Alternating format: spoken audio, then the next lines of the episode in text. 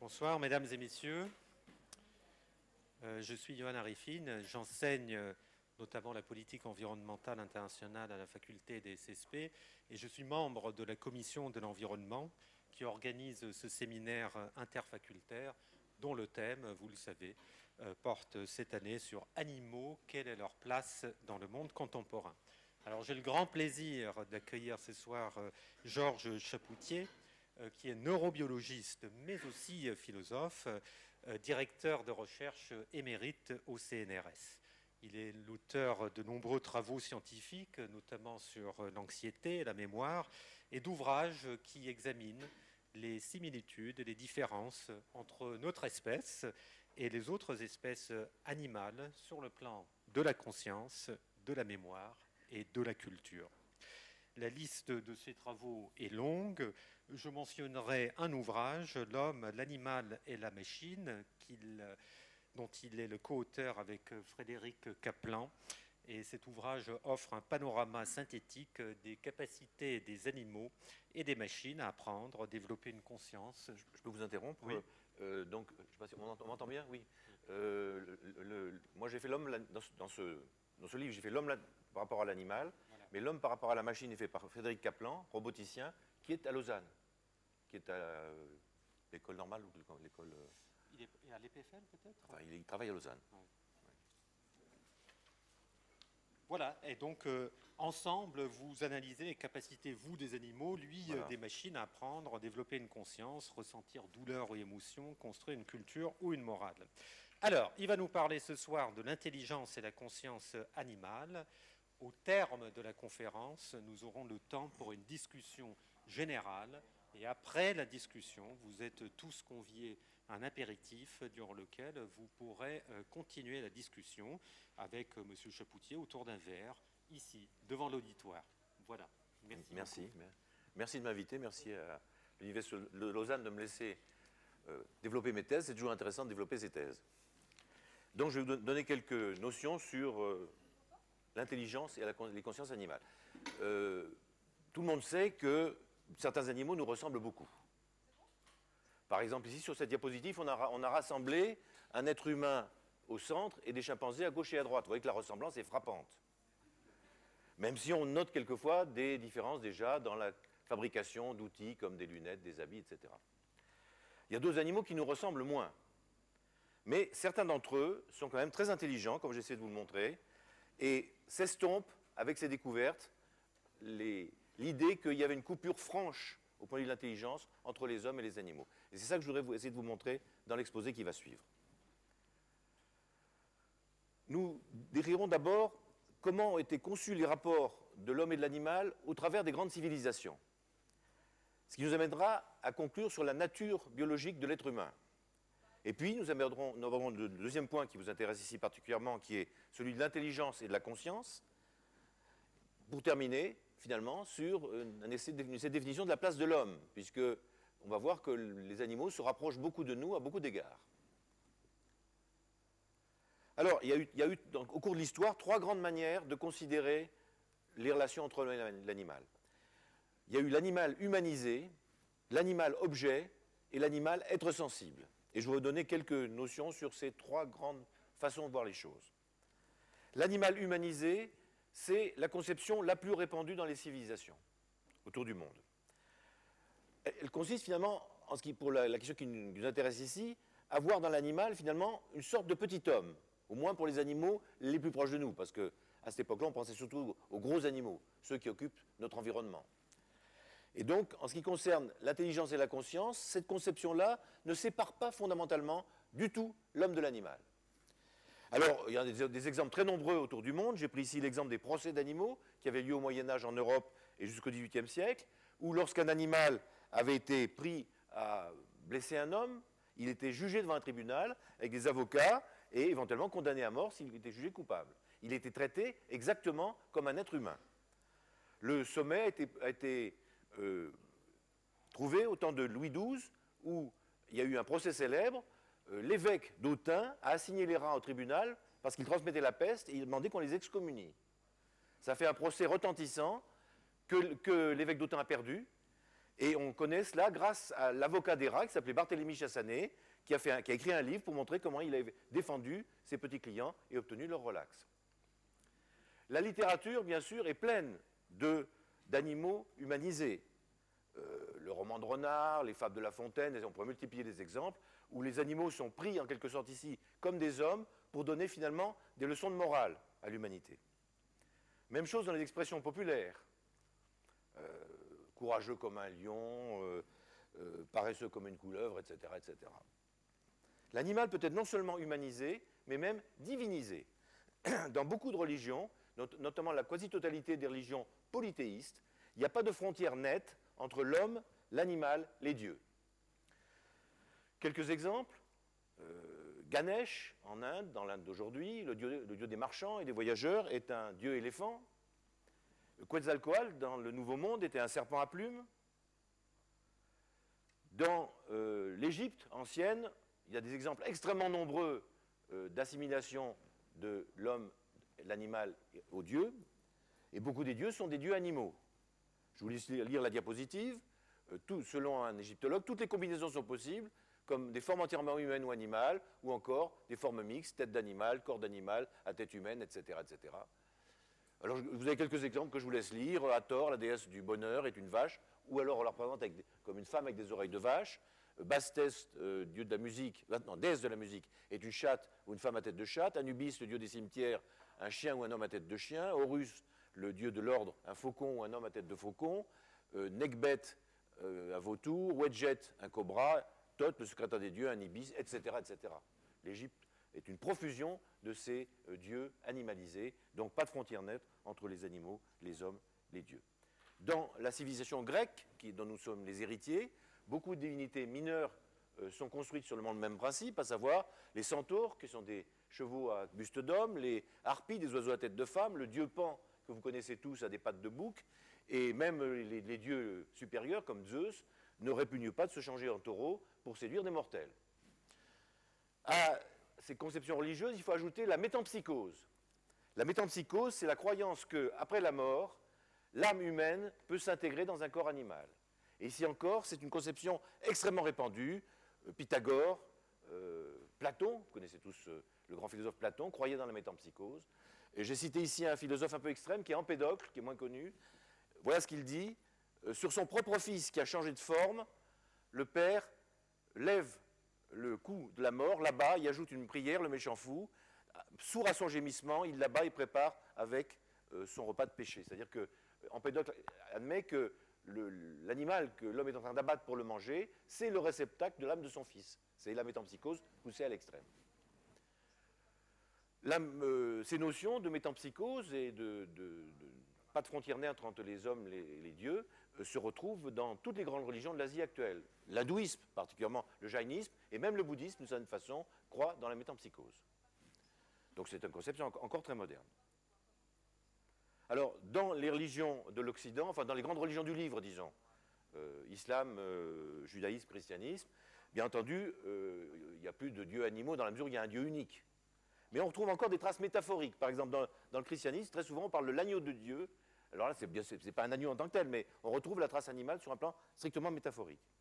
Donnerai deux autres exemples de très forts liens entre euh, l'homme et l'animal dans beaucoup de civilisations, y compris chez nous. Le stade enfantin. L'enfant qui joue avec un nounours, qui investit émotionnellement dans le nounours, ou qui investit émotionnellement dans une poupée, ne fait pas la différence. Dans ce stade enfantin, la conception la relation affective qu'il peut y avoir avec euh, l'image de l'animal ou l'image de l'homme est la même. Enfin, j'ajouterai cette fois-ci une conception beaucoup plus négative, qui est l'esclavage. Là, c'est un cas où l'homme est traité comme un animal. On traite un certain nombre de, populations, ou considérées comme des sous-populations, euh, comme des animaux par l'esclavage, et l'esclavage a été répandu dans toutes les civilisations sans exception. Même de nos jours, où il est en principe interdit sauf cas euh, en grattant dans certaines euh, pratiques comme euh, la prostitution ou le travail des enfants, on trouve des choses qui ressemblent beaucoup à l'esclavage. Deuxième conception possible, l'animal objet.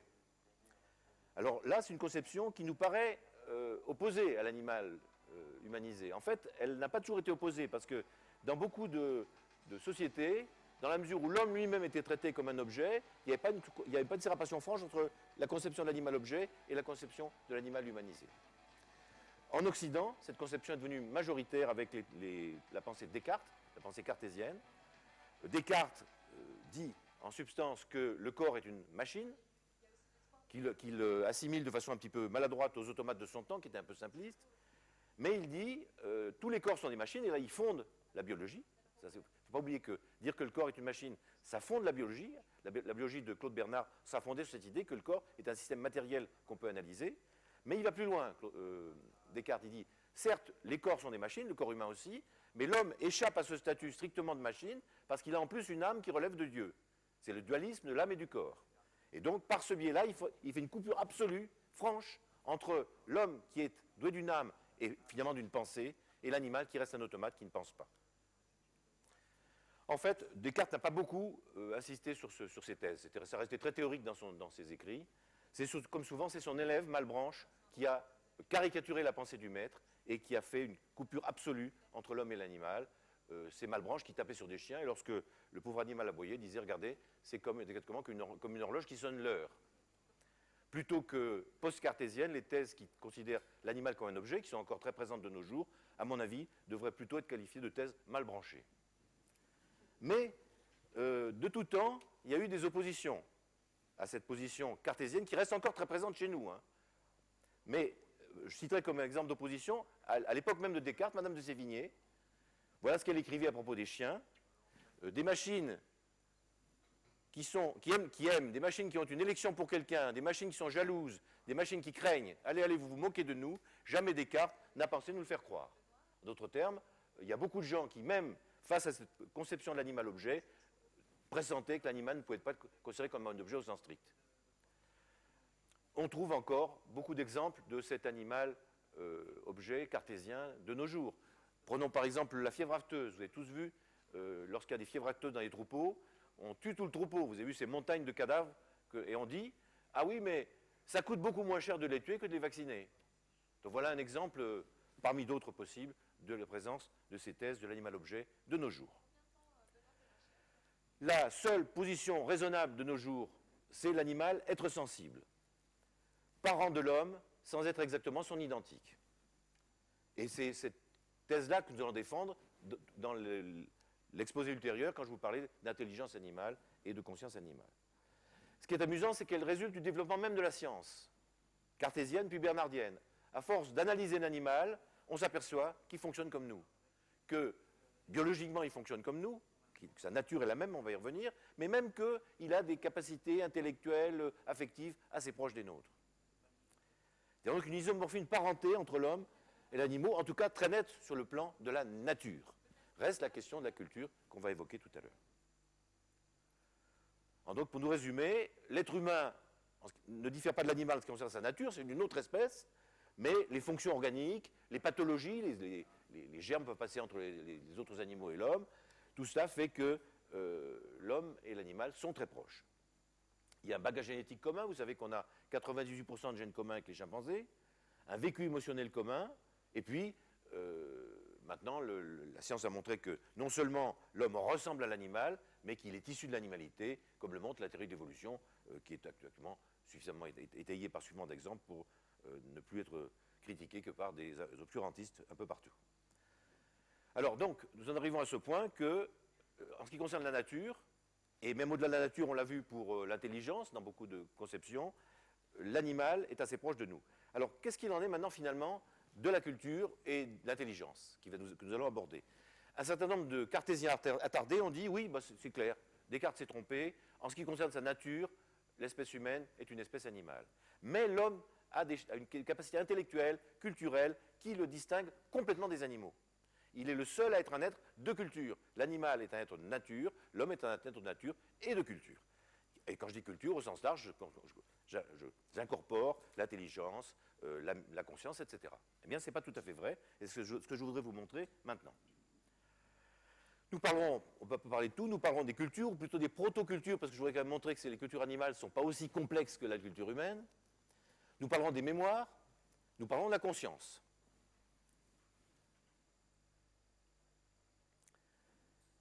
L'animal est un être de culture. Une culture, c'est un ensemble de traits comportementaux qui se transmet entre les animaux sans passer par l'hérédité génétique. C'est lié bien sûr au développement du cerveau, c'est-à-dire que pour avoir une culture compliquée ou des traits culturels compliqués, il faut avoir un cerveau relativement performant déjà, et à la socialisation. On peut montrer que les animaux qui ont des relations sociales développent davantage de traits culturels. On a pu montrer, et tous les ans l'éthologie en trouve de nouveau, qu'il existe chez les animaux des maniements d'outils, des règles cognitives, des communications et des langages, des règles morales ou proto-morales et des comportements de type esthétique. Les outils, alors voilà quelques exemples. C'est surtout chez les oiseaux et les mammifères qui ont des cerveaux assez performants que ça a été démontré. Mais pas seulement. Ça a été trouvé aussi chez certains animaux sans froid et chez certains insectes sociaux, fortement socialisés. Alors quelques exemples. Euh, les grives vont casser des escargots sur des enclumes, qu'on appelle des, enclumes à escargots.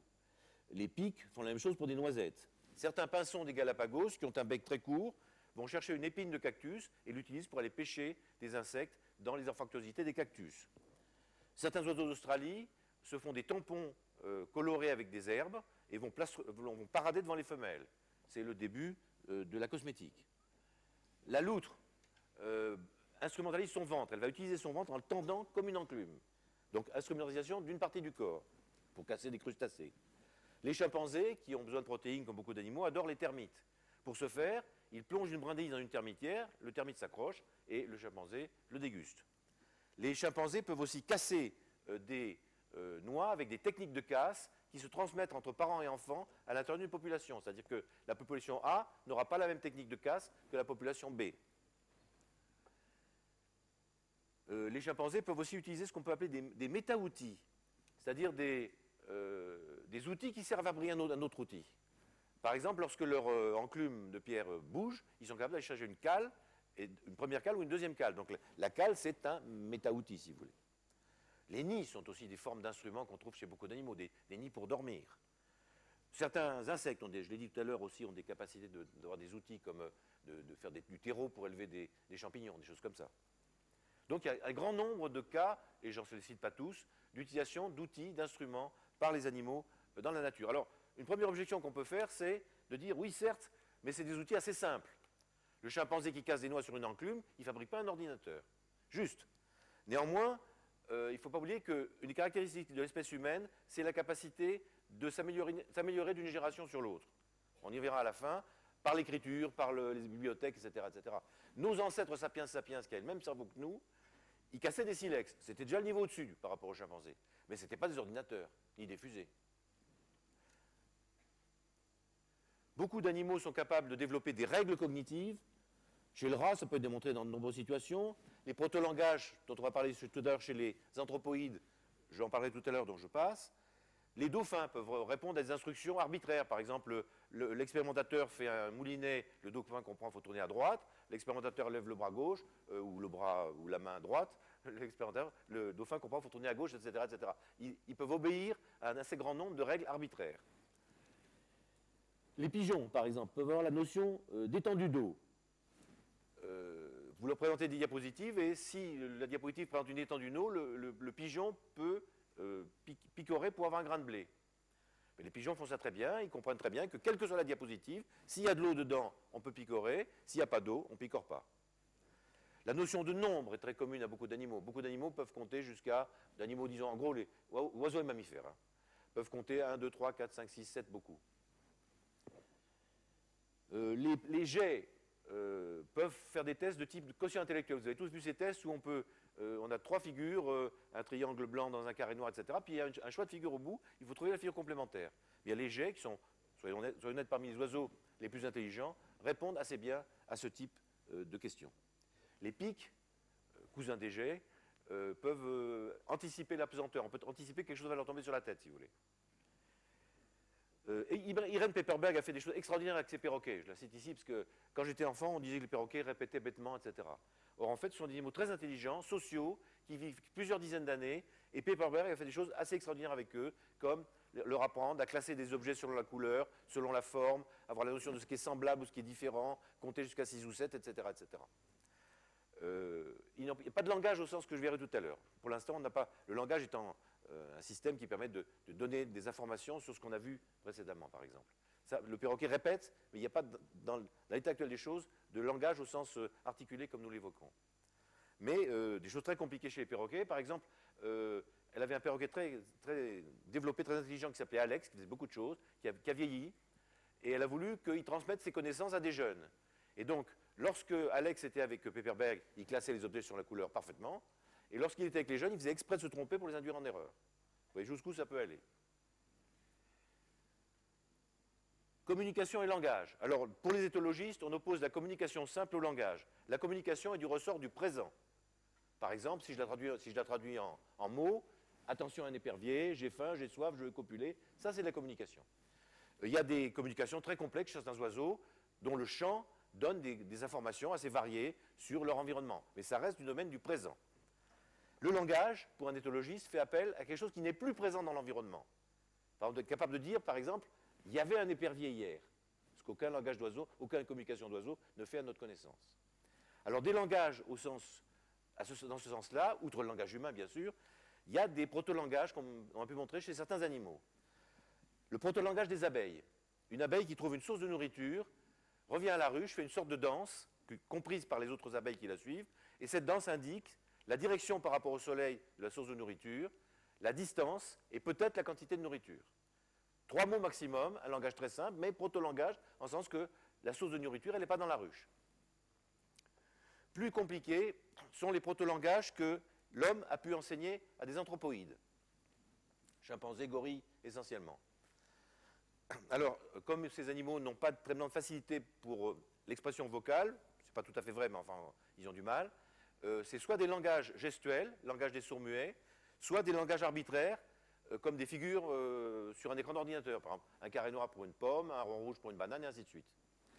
Et par ce biais-là, on peut enseigner à des chimpanzés ou à des gorilles des proto-langages de 300, 400 mots et de quelques règles de grammaire simples.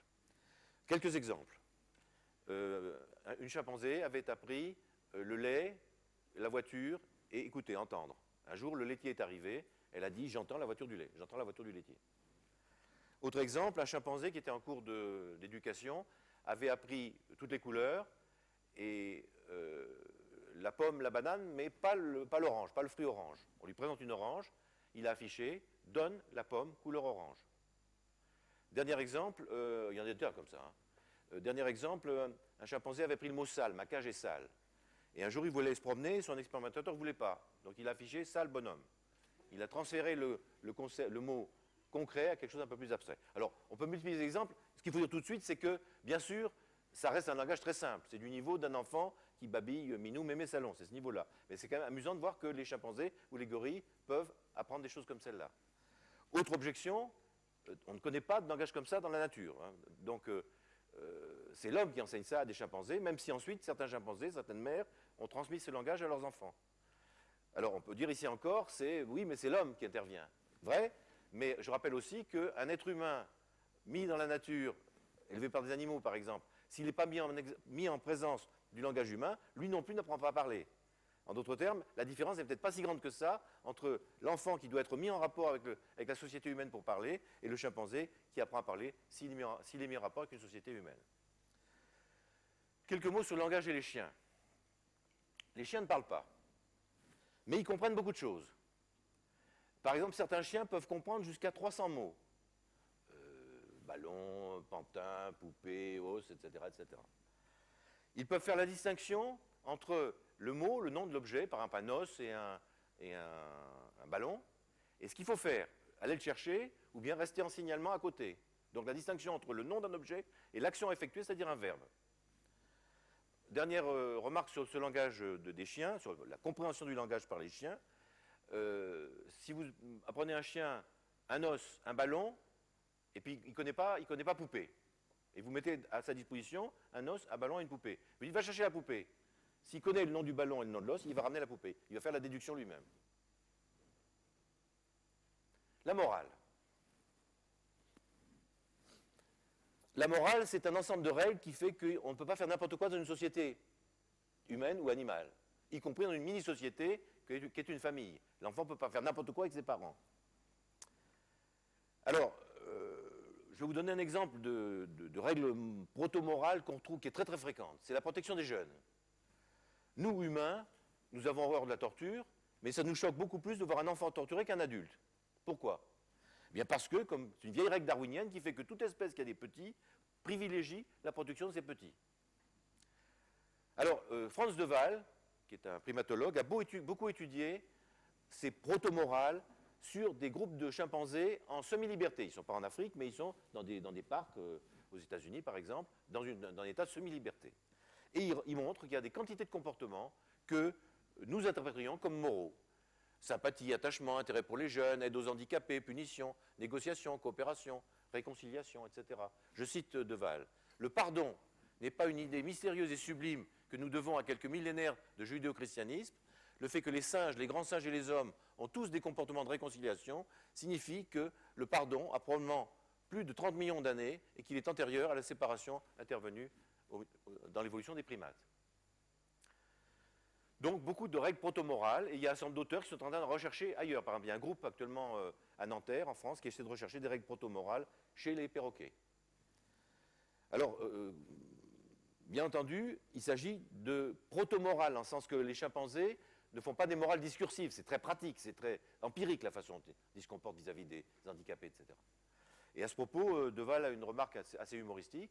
Il dit, certes, les chimpanzés ne sont pas des philosophes de la morale, mais au fait, combien d'hommes le sont? Je terminerai par les, choix esthétiques. Je cite Michel Kreutzer, qui est un éthologiste français. Le goût pour le beau trouverait son origine dans l'attrait qu'exercent les partenaires sexuels. Ensuite, on peut imaginer que ce goût fut secondairement étendu à d'autres domaines. En d'autres termes, l'animal va préférer une couleur parce que c'est la couleur de son partenaire, le rouge par exemple. Et ensuite, il aimera bien le rouge de façon abstraite. Il va aimer les objets rouges. Euh, parenthèse, euh, ce, lien très fort qui est entre sexualité et les préférences esthétiques existent aussi dans l'espèce humaine, comme vous le savez. Ce n'est pas à vous que je vais apprendre que les peintures et les sculptures de l'espèce humaine regorgent de femmes nues, par exemple. Alors, euh, euh, on a trouvé des similarités kinesthésiques entre la façon dont dansent les hommes et dansent certains oiseaux. C'est-à-dire que les, mouvements musculaires sont les mêmes. Les animaux préfèrent en général les couleurs saturées, brillantes, primaires. Ils aiment bien les formes courbes, les symétries, pour le chant, les, les motifs musicaux, dans les rythmes. Je cite ici qui a beaucoup travaillé sur ces questions. Dans leur chant, les oiseaux évitent les extrêmes de la régularité mécanique comme ceux de la simple diversité aléatoire. Donc il y a bien un choix de motifs qu'ils aiment bien. Les baleines, qui chantent aussi, composent et bricolent leur chant avec une indéniable créativité et une grande ingéniosité. À une exception près, que je ne vous donne pas tout de suite, il n'y a pas d'œuvre d'art chez les animaux. En d'autres termes, à une exception près, les animaux ne font pas un bel objet, un bel outil, qu'ils vont ensuite revoir parce qu'ils le trouvent joli. Je garde, pour tout à l'heure, si vous voulez, l'exception qui confirme la règle. En revanche, euh, l'homme ne s'est pas privé de distribuer des crayons de couleur à des animaux, notamment à des chimpanzés. Et alors c'est très intéressant, le chimpanzé centre le dessin, il choisit les couleurs vives, il aime bien les couleurs vives, il fait des courbes plutôt, euh, et ça ressemble beaucoup au barbouillage d'un enfant de 3 ans humain qui commence à dessiner. Euh, parenthèse, ces tableaux de chimpanzés se vendent très cher sur le marché humain de l'art. Venons-en la mémoire. Bon, ça ne vous surprendra pas qu'on trouve des mémoires chez tous les, pas tous, chez beaucoup des animaux, beaucoup d'animaux. Euh, je ne vais pas ici, on a des spécialistes de la mémoire dans la salle, mais je ne vais, pas faire un exposé sur la mémoire. Je me suis limité ici à six, types de mémoire qui vont de mémoire simple à des mémoires beaucoup plus compliquées. Euh, pour vous montrer que, en fait, on, peut, si on analyse le monde animal, trouver des exemples de ces différentes mémoires. Alors, je vais vous les donner assez rapidement. Euh, pardon pour les spécialistes, hein, je ne rentre pas dans les détails de mémoire euh, épisodique, sémantique, etc. Donc, l'habituation. L'habituation, c'est une mémoire très simple qui fait que, par exemple, le réveil qui vous réveillez ne vous réveille plus, parce que vous êtes habitué à son timbre. Mais un réveil d'un autre timbre va vous réveiller. Donc, à mémoire, il faut que vous vous souveniez de, des caractéristiques de ce qui ne vous réveille plus. C'est une mémoire très simple. L'intérêt, c'est qu'on peut l'appliquer à différents groupes d'animaux. On peut habituer un homme à un réveil matin, mais on peut essayer d'habituer un ver de terre à un ébranlement du sol, euh, un insecte à des flashs lumineux, etc. L'apprentissage d'alternance, c'est un apprentissage très simple aussi qui fait que lorsqu'un aura choisi plusieurs fois dans un, système où il n'y a que deux choix possibles, lorsqu'il aura choisi plusieurs fois le premier choix, il aura tendance à choisir le deuxième. Par exemple, euh, un ver de terre qui aura tourné plusieurs fois à gauche dans un labyrinthe en forme de T aura plutôt tendance à tourner à droite. Ou bien un étudiant euh, de Lausanne qui est mis devant un buffet où il y a uniquement des parts de tarte aux fraises et des parts de tarte aux pommes, s'il a pris plusieurs fois une tarte aux fraises, aura plutôt tendance à prendre une tarte aux pommes. Donc vous ici encore en changeant les paramètres, vous l'appliquez à différents groupes d'animaux. Les conditionnements, je pense que tout le monde a entendu parler des conditionnements. Le conditionnement de Pavlov, qui consiste à associer le son d'un violon, par exemple, à la présentation de viande, et le chien va saliver ensuite avec le son du violon. C'est déjà des mémoires plus compliquées. Les apprentissages instrumentaux, c'est des apprentissages où on, fait faire un, un geste à l'animal pour obtenir quelque chose, pour obtenir une récompense ou pour éviter une punition. Par exemple, appuyer sur un levier pour obtenir une boulette de nourriture, ou fuir par une allée de gauche pour éviter un choc électrique, des choses comme ça. Ça, c'est déjà des, mémoires plus compliquées. L'apprentissage de détour, ça, c'est déjà beaucoup plus compliqué. Il faut que l'animal s'éloigne de son but pour y revenir après. Par exemple, vous avez euh, une paroi de verre, et il faut que l'animal ait l'idée de faire le tour, enfin, apprenne à faire le tour de la, de vide pour aller chercher une récompense alimentaire de l'autre côté. Donc ça, suppose ce qu'on appelle une mémoire spatiale. Enfin, l'apprentissage de règles cognitives, que j'ai pris ici comme l'exemple de la mémoire la plus compliquée. Et alors évidemment, on ne peut pas demander à l'animal, est-ce que vous avez des règles cognitives? La méthode qu'on utilise, c'est ce qu'on appelle l'économie d'essai en réversion. Je vais vous donner en quelques mots euh, comment ça se pratique, si vous voulez? Prenons par exemple un verre de terre. Hein. Vous l'avez appris à tourner, vous essayez d'apprendre à tourner à gauche dans un labyrinthe en forme de T. À droite, il a, il a un choc électrique, et à gauche, il a une chambre humide surposée. Mettons que votre verre, de terre, votre verre de terre va mettre 300 essais pour aller du côté gauche. Ça, c'est la tâche directe. Ensuite, vous prenez le choc électrique, vous le mettez à gauche, et la, chambre humide, vous la mettez à droite. Votre verre de terre, il va être tout à fait perturbé. Alors qu'il a fait 300 essais pour trouver le, bon côté sympathique à gauche, pour retrouver le, bon côté à droite maintenant, il va lui falloir par exemple 700 ou 800 essais. Donc, il met plus d'essais pour la tâche de réversion que pour la tâche directe. Supposément que vous ayez un enfant dans un grenier avec une table au milieu du grenier, deux tasses renversées, et sur la tâche de gauche, il y a un bonbon. Vous dites à l'enfant, vous avez des, essais de temps de, secondes pour trouver un bonbon. Il trouve le bonbon, en, mettons qu'en 5 ou 6 essais, il trouve le bonbon sur la tasse de gauche. Vous prenez le bonbon, vous le mettez sur la tasse de droite. L'enfant va faire un ou deux essais, et il va dire, mais on ne me l'a fait pas. Bonbon qui était à gauche, il est à droite maintenant.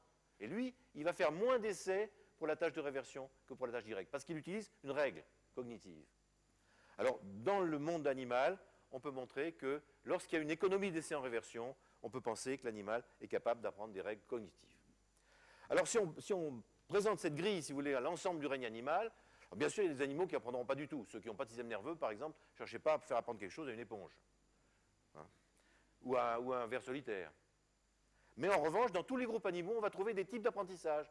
Et au fur et à mesure qu'on va monter dans, la, hiérarchie de la complexité euh, céphalique, certaines mémoires vont se mettre en place. Par exemple, l'habituation et l'alternance, on la trouve à peu près partout, y compris chez les, didermiques, les animaux qui ont deux feuillets, comme les polypes, les méduses.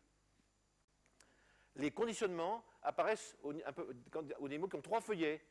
Les vers de terre, par exemple, ont des conditionnements pas simples, vous l'avez vu, ils mettent du temps, mais ils peuvent en, en, apprendre.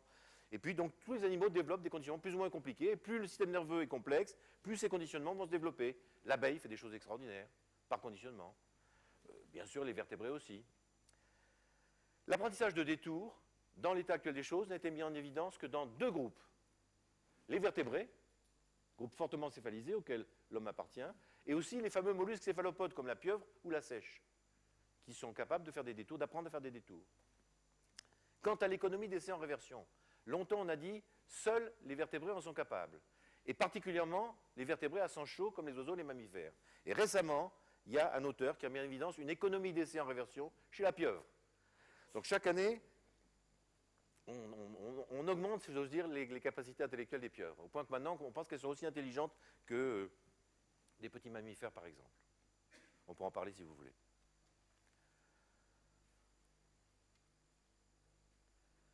La conscience. Alors, contrairement à ce qu'ait pensé Descartes et Malebranche, qui pensaient que les animaux n'avaient aucune conscience, plus personne ne défend une thèse comme celle-là. Alors bien sûr, euh, c'est difficile de donner actuellement les limites de la conscience. Personne ne peut aujourd'hui dire, par exemple, quel est, le, niveau de conscience de certains animaux. Par exemple, c'est très discuté pour les abeilles et pour euh, certains euh, crustacés comme les homards, etc. Il y a toutes sortes de, controverses là-dessus. Je pourrais vous en parler tout à l'heure si vous voulez. Ce n'est pas clair le type de conscience qu'ils peuvent avoir. En revanche, il y a deux groupes d'animaux où il paraît clair qu'il y ait une forme de conscience, ce sont, comme d'habitude, comme tout à l'heure, les vertébrés, poissons, euh, batraciens, reptiles, oiseaux, mammifères, et puis les fameux mollusques céphalopodes comme la pieuvre ou la sèche. Alors les, auteurs qui s'intéressent à la conscience chez les animaux distinguent deux types de conscience, qu'on appelle la conscience d'accès et la conscience phénoménale, ou conscience de soi, c'est encore plus simple. Hein. La conscience d'accès, c'est la conscience de son environnement l'aptitude pour un animal de savoir qu'à tel endroit, euh, c'est dangereux, il faut mieux pas y aller, qu'à un, autre endroit, il y a un monsieur qui donne des coups de bâton, on n'y va pas, qu'en revanche, à un autre endroit, il y a une voisine qui donne de la viande, etc. etc. Donc, si vous voulez, la conscience d'accès, c'est la conscience de l'environnement. Et ici encore, par des tas d'arguments indirects, on peut penser que les vertébrés et les céphalopodes ont une forme de conscience euh, d'accès, une certaine forme de conscience de leur environnement. Plus délicate, c'est la conscience de soi. Je suis conscient d'être conscient. Je me sens conscient. Ici encore, les post-cartésiens ont dit, mais ça c'est clair, entendu, Descartes s'est trompé, la conscience d'accès, la plupart des animaux intelligents, céphalisés, l'ont, mais la conscience de soi, je, suis conscient d'être conscient, ça c'est une spécificité humaine. Alors il semble que ce ne soit pas tout à fait vrai, et ce qu'il démontre, c'est un test qu'on appelle le test du miroir. Ce test a été euh, développé chez des chimpanzés, des dauphins, un éléphant, une pie, et récemment euh, des cochons. Je vous le donne pour les chimpanzés. Vous avez un chimpanzé qui dort. Vous peignez une tache de peinture sur son front à gauche. Le chimpanzé se réveille, vous lui tendez un miroir, il se regarde il cherche à effacer la tache. Suggérant par là qu'il se reconnaît bien dans le miroir, qu'il ne pense pas que c'est un autre chimpanzé. Vous faites le même test avec un poisson qui s'appelle l'épinoche. L'épinoche attaque le miroir, pensant que son territoire est envahi. En d'autres termes, le fait qu'un animal puisse se reconnaître dans un miroir, c'est l'ébauche d'une certaine conscience de soi.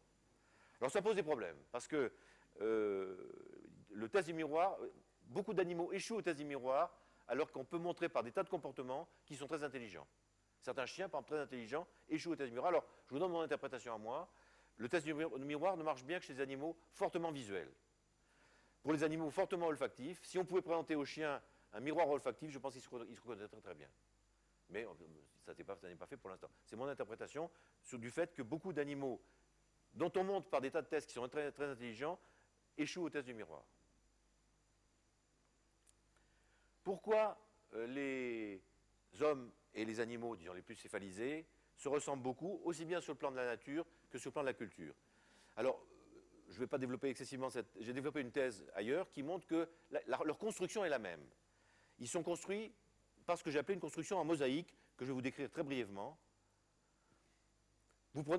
Imaginez des, cellules, si vous voulez, pour, euh, avoir une image. Vous prenez des entités A, vous commencez par les juxtaposer. Vous appliquez deux principes qui sont juxtaposition et intégration. Juxtaposition d'entités similaires, ça vous donne B, et intégration ensuite, où chaque euh, partie va acquérir des, fonctions un peu différentes, ça vous donne une mosaïque qui est C, où le tout laisse une certaine autonomie à ces parties. Prenez par exemple des cellules, si vous voulez, vous fixez les idées. Vous pouvez regrouper des cellules dans un tissu tout identique, et puis avoir des cellules assez différenciées dans un organisme, par exemple. Puis vous pouvez recommencer. Vous pouvez juxtaposer les entités C pour obtenir D, ou les intégrer pour obtenir E. Là, vous avez une mosaïque de mosaïques, comme un organisme qui peut être une mosaïque d'organes, eux-mêmes une mosaïque de cellules, et ainsi de suite. Donc, ce, schéma-là vaut, je ne vais pas le développer excessivement, à la fois pour la construction de la nature, on l'a vu pour les cellules, mais on peut le voir pour les, pour les métamères qui constituent les vers de terre, on peut le voir pour des sociétés, vous avez des sociétés euh, d'animaux qui sont, non, ce pas des sociétés, d'abord des groupes qui sont strictement juxtaposés comme des oiseaux qui se groupent pour dormir, vous avez une juxtaposition, et puis lorsqu'il y a une société intégrée avec différents types d'animaux qui ont des rôles différents, vous obtenez à ce moment-là une structure intégrée. Ça vaut pour, tous les niveaux de la nature, mais aussi pour les niveaux de la culture. Les gènes, par exemple, on peut montrer que les gènes, euh, dans, les portions silencieuses du génome, il y a des gènes qui se dupliquent, tous identiques les uns aux autres, durant les temps géologiques, et puis que certains, mutent pour donner des entités plus compliquées qui vont donner des clusters et émerger de façon mosaïque pour donner une protéine, par exemple. C'est valable pour l'anatomie, on l'a vu, c'est valable pour l'anatomie du cerveau que je n'ai pas le temps de développer, c'est valable pour la pensée, pour la conscience. La conscience aussi est une mosaïque de différents types de modules dont nous avons l'impression qu'elle est unitaire, mais elle ne l'est pas. Par exemple, s'il y a un sujet a une cassure euh, au niveau du, du corps calleux, il a en fait en lui deux consciences. On peut montrer qu'il a deux systèmes de conscience qui réagissent indépendamment l'un de l'autre. La mémoire, on a vu tout à l'heure que c'était une, mosaïque de capacités acquises au fur et à mesure de l'évolution. Certains animaux ont l'habituation, d'autres les conditionnements, euh, d'autres les, euh, mémoires plus cognitives. Et c'est aussi une mosaïque de. Je terminerai sur le langage, c'est assez, caractéristique. Euh, le langage, quand je prononce une phrase, je suis à Lausanne, devant un amphi attentif, etc., je juxtapose des entités sémantiques les unes après les autres, et la, signification de mon message n'arrive qu'au bout de la phrase par une intégration de ces différentes unités. Avec quelquefois des renversements d'ailleurs dans, le sens, dont tire profit l'humour, euh, la poésie, etc. Je vous donne un exemple sur la poésie. Euh, c'est un haïku. Un haïku en français, vous savez, le haïku, c'est un poème japonais euh, de 5, 7 et 5 pieds. en voilà un qui a été composé par un, certain Mono, qui est un poète français. L'absente de tout, bouquet, la voilà me dit, en se montrant l'aube. L'absente de tout, c'est une dame. Bouquet, la voilà me dit, c'est une fleur, en se montrant l'aube. En fait, c'est l'aube qui représente l'image du poème, mais bien sûr qui intègre les éléments juxtaposés précédemment, à savoir l'image de la femme et l'image de la fleur.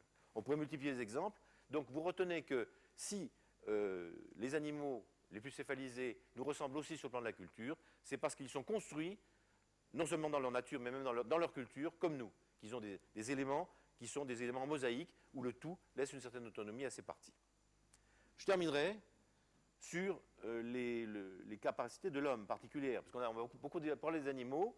Qu'est-ce qui nous reste si, je dis finalement, ils sont comme nous pour la nature, ils ne sont pas très différents de nous pour la culture, l'intelligence, la mémoire, qu'est-ce qui nous reste à nous, espèce humaine Alors je voudrais quand même, pour terminer, essayer de placer quelques éléments dans ce domaine. D'abord, en ce qui concerne l'espèce humaine, il y a une explosion du culturel.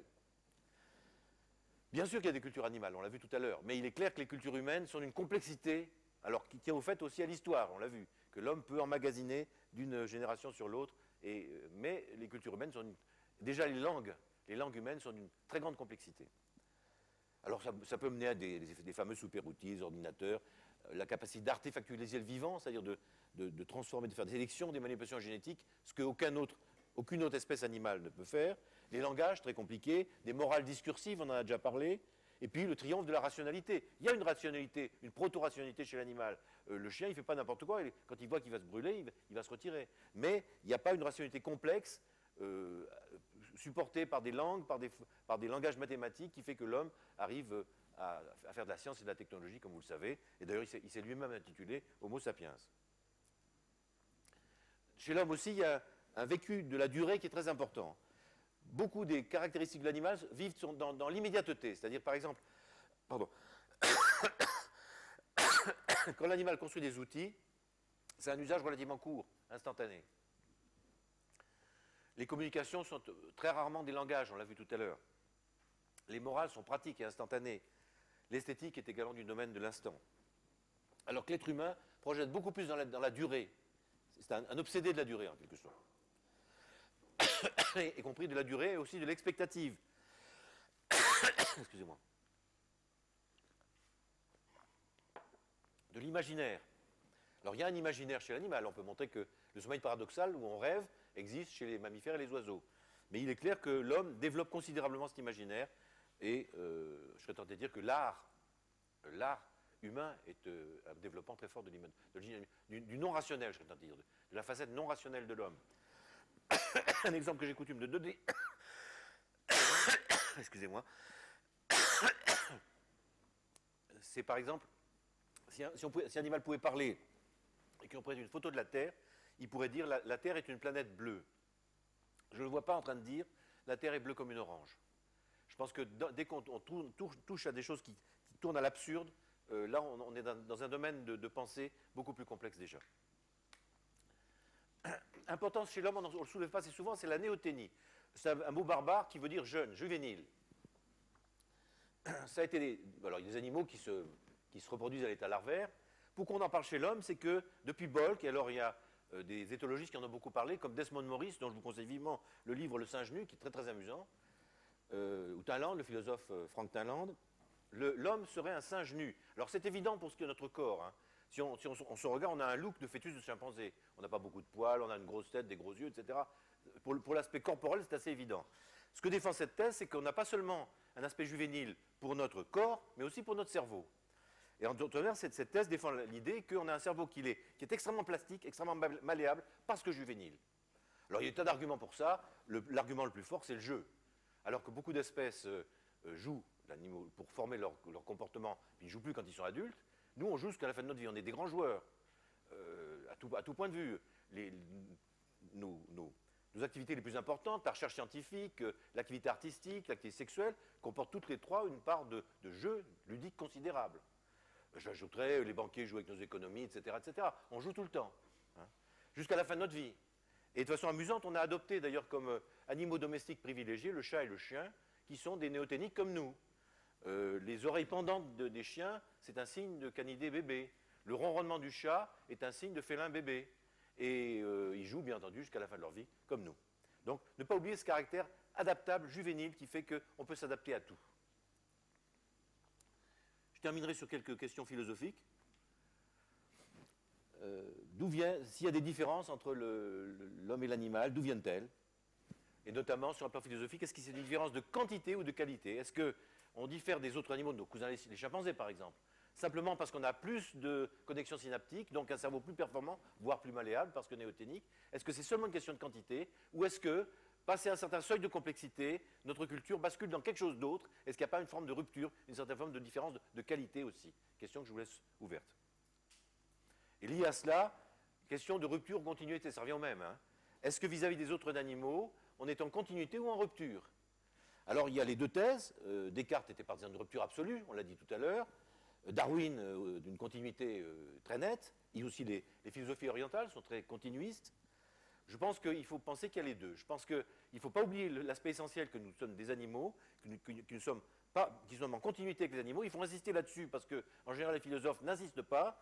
Mais on ne peut pas nier le fait que dans notre culture complexe, il y a quand même une certaine forme de rupture au bout d'un certain temps. Donc, euh, moi, je suis partisan de rupture et continuité, mais on peut en discuter. Je crois qu'il faut de toute façon défendent le primat de la continuité parce que trop de gens défendent le primat de la rupture.